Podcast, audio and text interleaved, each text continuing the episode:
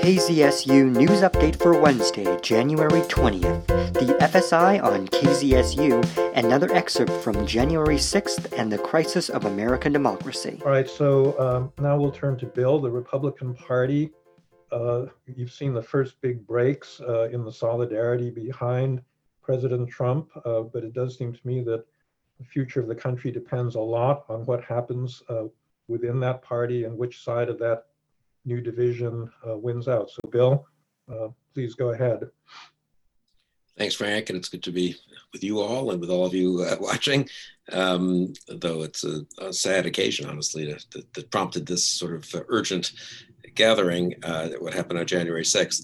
I mean, it really was a crisis of American democracy. Like a lot of crises, it had been building for quite a while, and it was in a way the the visible manifestation of things that had already been well underway. But sometimes that's what you need to to get the kind of reaction that you should get. Sometimes you don't get the reaction uh, you should get. And I, I'm very much with Frank in thinking that the uncertainty about where we go from now is is really just it is real and and it's a very fluid and unpredictable situation, both for better and worse. I, a European ambassador I happened to talked to yesterday. Used to have me to lunch every once a year or so at his nice, you know, this is Mike McFaul is very familiar with this, of course, his, fa- his fancy residence and in Kalorama. And, uh, and uh, it was always a nice occasion, a very friendly pro-American ambassador uh, from, from an allied country.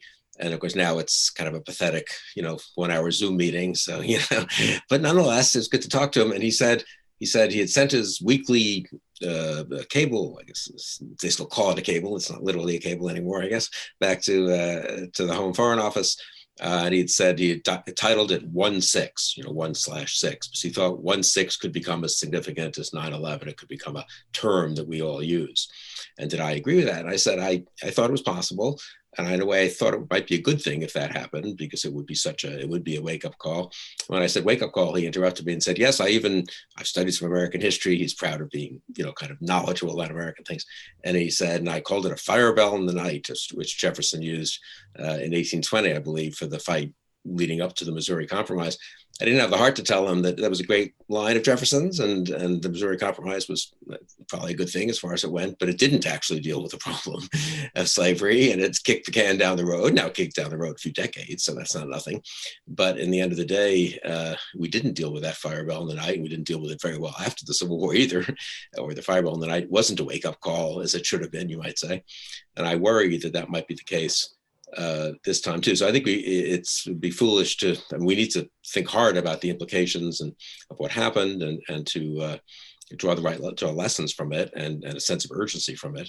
But that doesn't always happen. That you should, you do what you should do. So let me say on the Republican Party, I'll just say a word about that, and then very very quickly a couple of words about the the broader situation.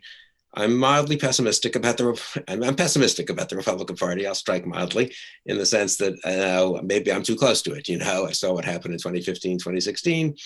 Opposed Trump, didn't think he'd win the primaries. He won them. Didn't think he'd win the general election. He won that. Assumed that Republicans would keep Trump in check to some degree. They didn't.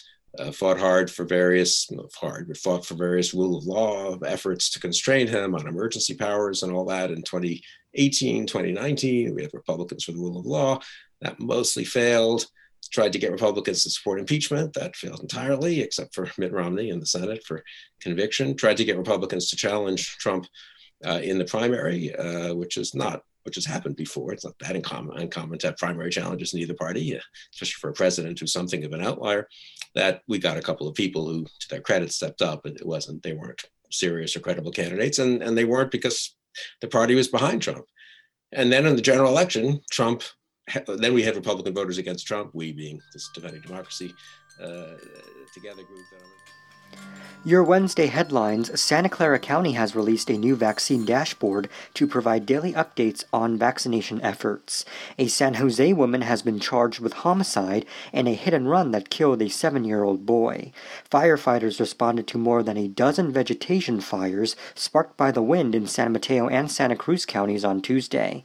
A Sacramento County Sheriff's deputy has died following a shootout with a suspect who was also fatally shot.